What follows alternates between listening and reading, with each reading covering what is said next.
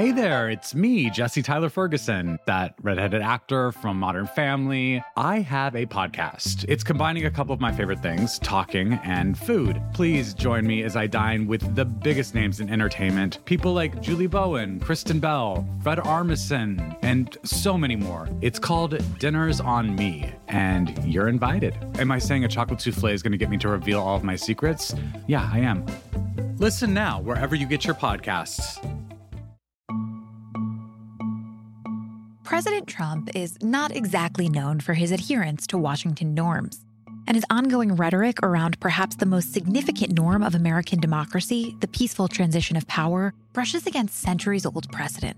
Though we've faced several electoral challenges in our country's short history, presidential power has always passed peacefully from one commander in chief to the next. This year, though, Trump has declined to agree to accept the results of the 2020 election whatever they may election. be. Will you commit here today for a peaceful transfer of power after the election? Well, we're going to have to see what happens. You know that I've been complaining very strongly about the ballots, and the ballots are a disaster. He's relentlessly tried to sow doubt in the electoral process. He's attacked the security of mail in balloting, and he suggested the outcome will be rigged and again on Tuesday in an incredibly heated and contentious debate with Democratic nominee Joe Biden during a major nationally televised event. Trump again questioned the legitimacy of the upcoming election and refused to agree to accept its results. I am urging my people. I hope it's going to be a fair election. If it's a fair You're election, I am 100% on board. But if I see tens of thousands of ballots being manipulated, I can't go along with that. We've asked quite a few Can He Do That questions on this show over the past nearly four years, but this one is perhaps the most consequential.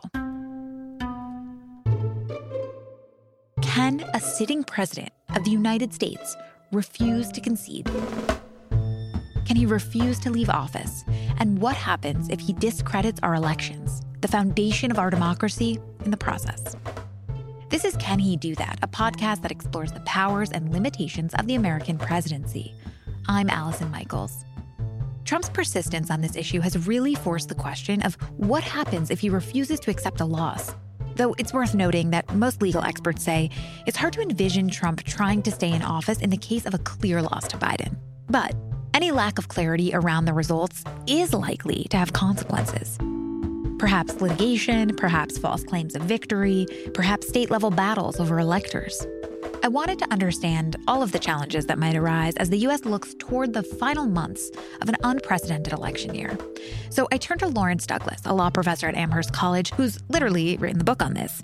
His book, Will He Go, explores the potential for constitutional chaos after Election Day and lays out what legal and institutional mechanisms can stop American presidents from wrongfully holding on to power.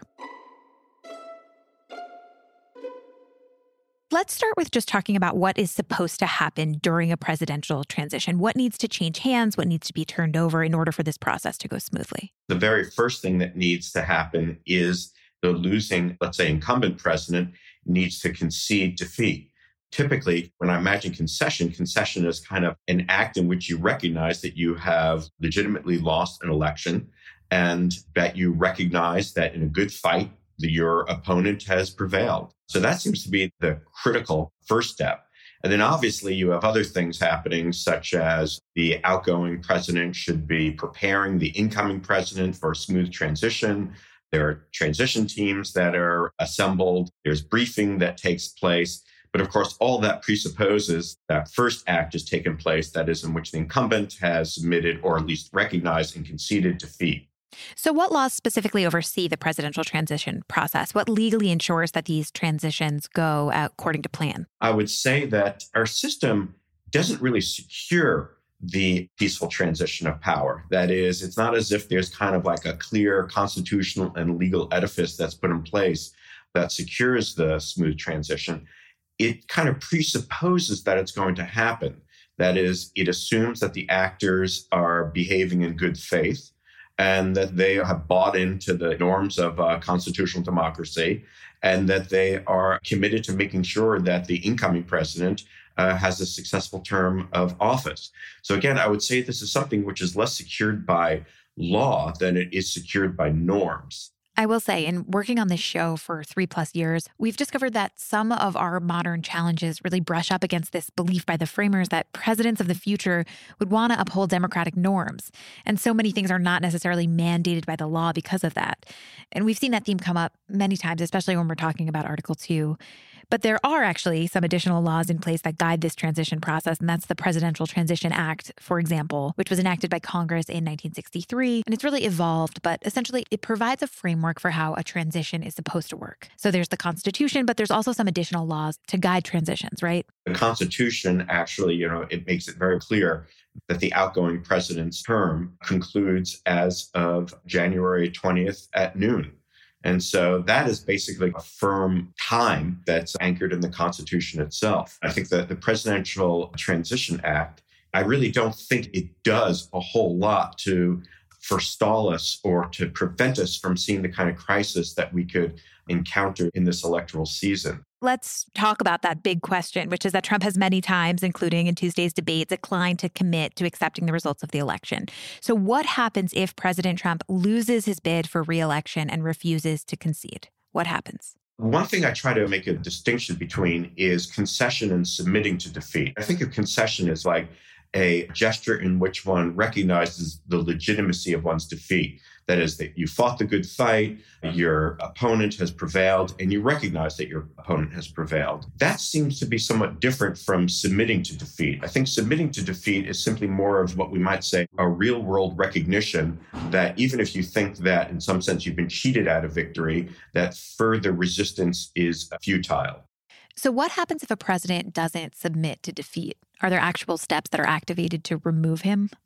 I don't imagine that on January 20th, Trump is going to need to be frog marched out of the White House by members of the military after having barricaded himself in the Oval Office. I think the danger that the country faces is between November 3rd and January 20th. That seems to be like the real moments of danger in which Trump could really play constitutional brinkmanship. I think one thing that he's already telegraphed to the American people is the fact that he believes that the results of November 3rd in which it's likely that he could have a lead, that those results should be taken as the accurate results of the election, and that he would try to cast the loss of whatever lead might follow the count of the mail in ballots as simply the product of a fraud. Have we seen these kinds of acts of what you call constitutional brinkmanship ever before in history during this period between the election and the next inauguration? The only time I think we've seen something similar to this is when there has been a genuine lack of clarity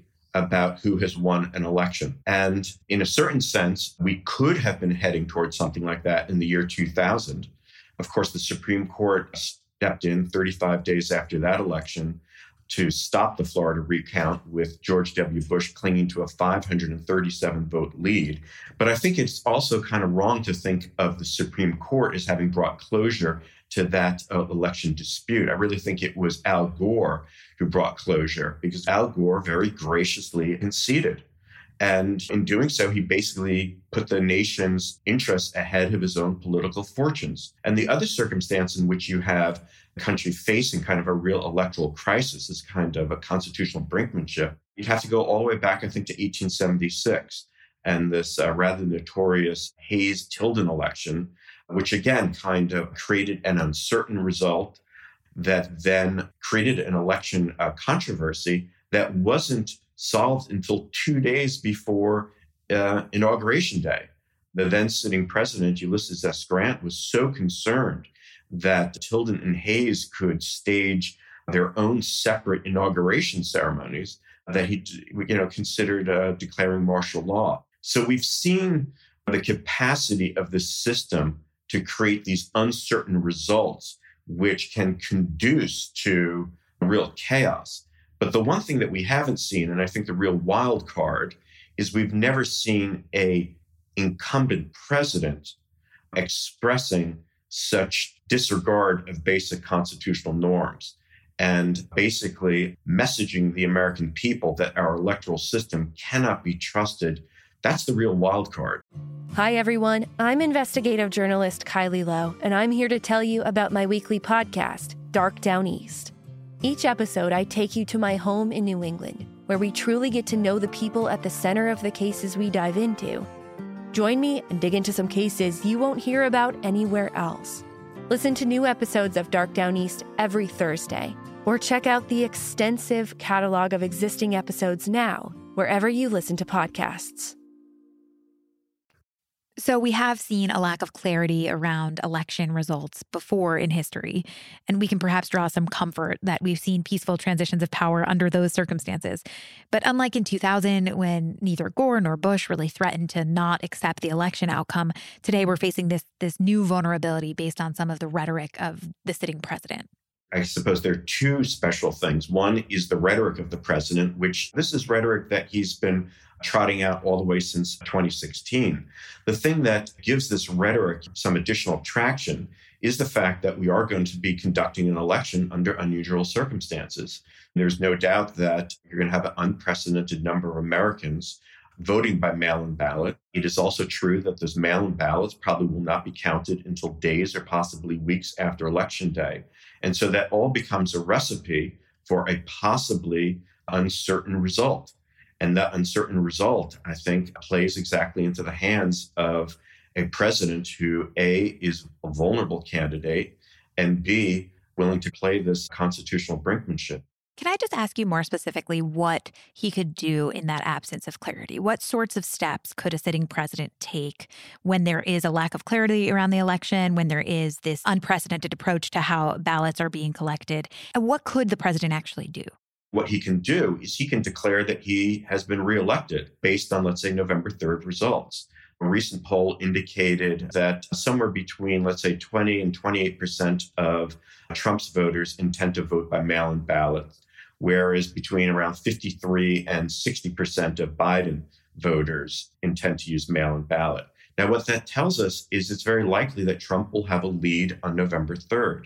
And what he could try to do is he could try to leverage that lead into a claim that he's been reelected. He can continue to insist on that as the uh, count of mail in ballots uh, drags on. And he can certainly try to, and this is where uh, the legal response uh, kicks in, he can certainly try to make for a situation in which the count of mail in ballots, particularly in swing states, becomes both protracted, enveloped in litigation, and enveloped in confusion. Could all of that litigation continue past January 20th? What happens if those matters are unresolved? No. In, in fact, there's some pretty hard dates that states need to pay attention to.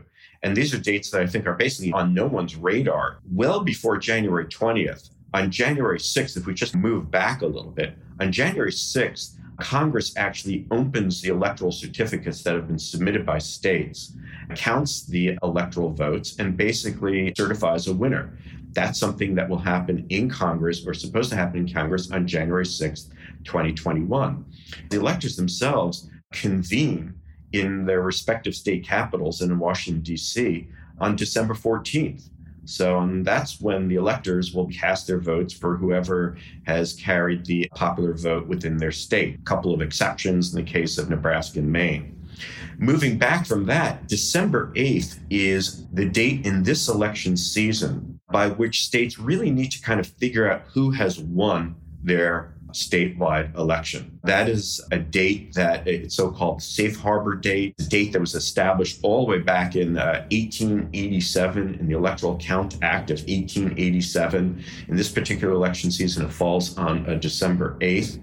And basically, the states have to figure out who has won their state, excuse me, their state by that date.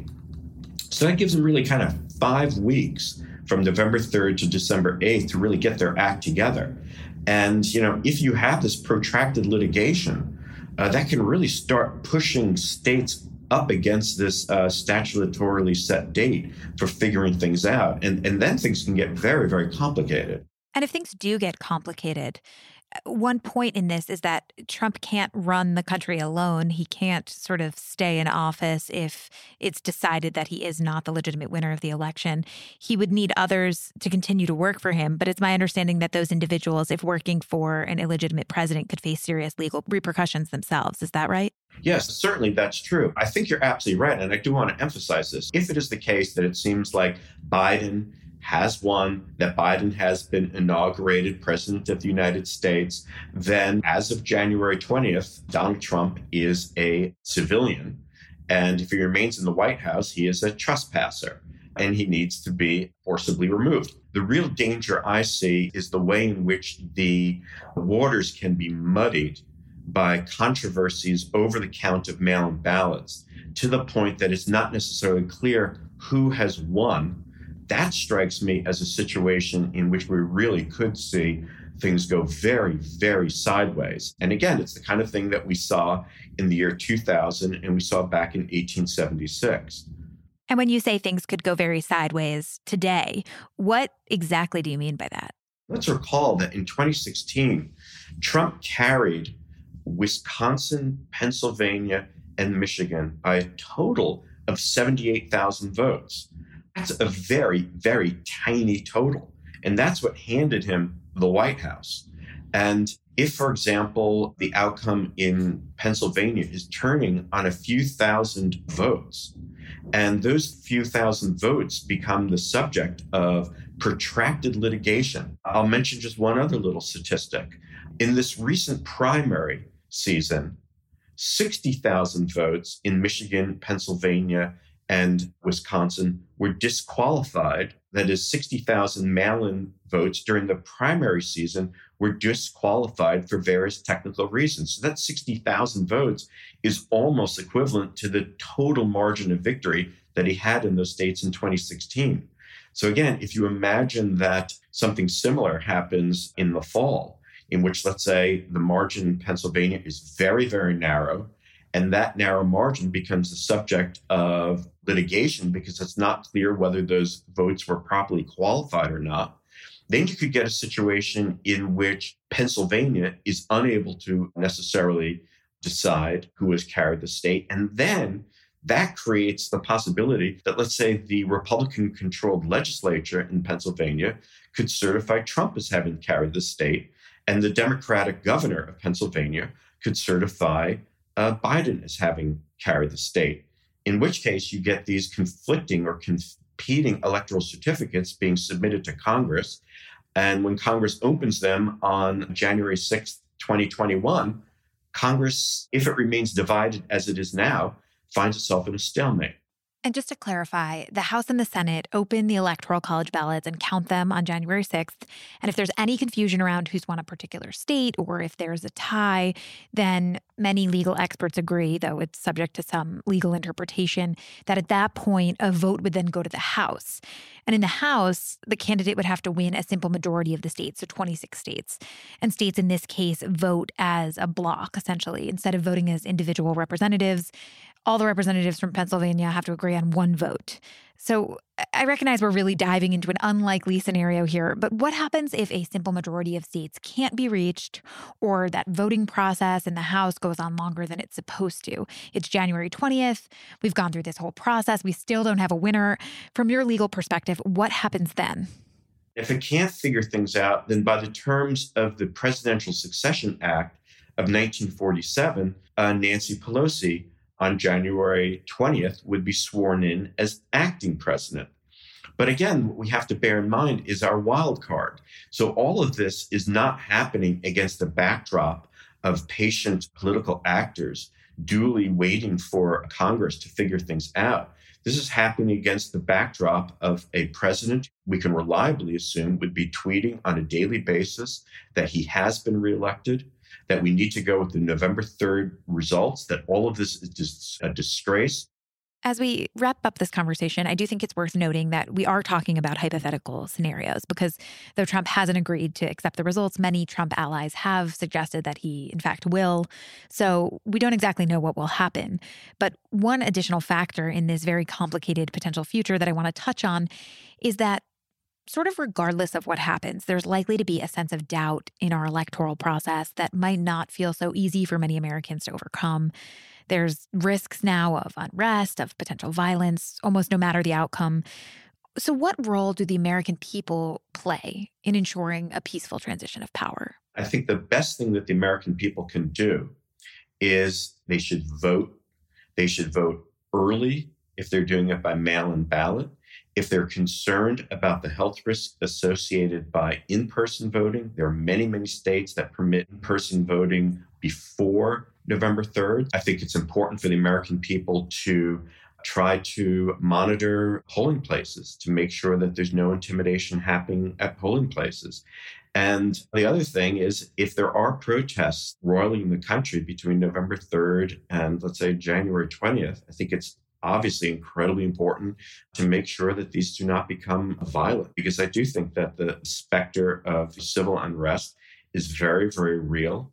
Well, it does seem like this election will likely test our democracy in many new ways. Professor Douglas, thank you so much for your time. Thank you very much for having me. It was a pleasure.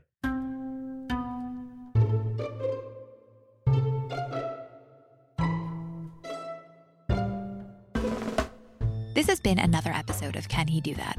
For more reporting on the challenges we face this election year, visit WashingtonPost.com, where our reporters have been working incredibly hard to bring you critical updates about the state of voting around the country.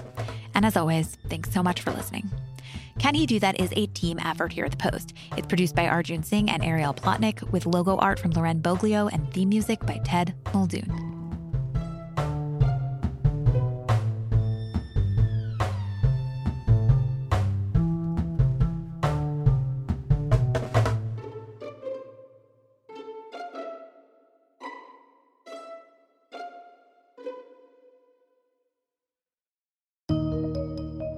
There's always more to the story. I'm Leigh Ann Caldwell, anchor of Washington Post Live.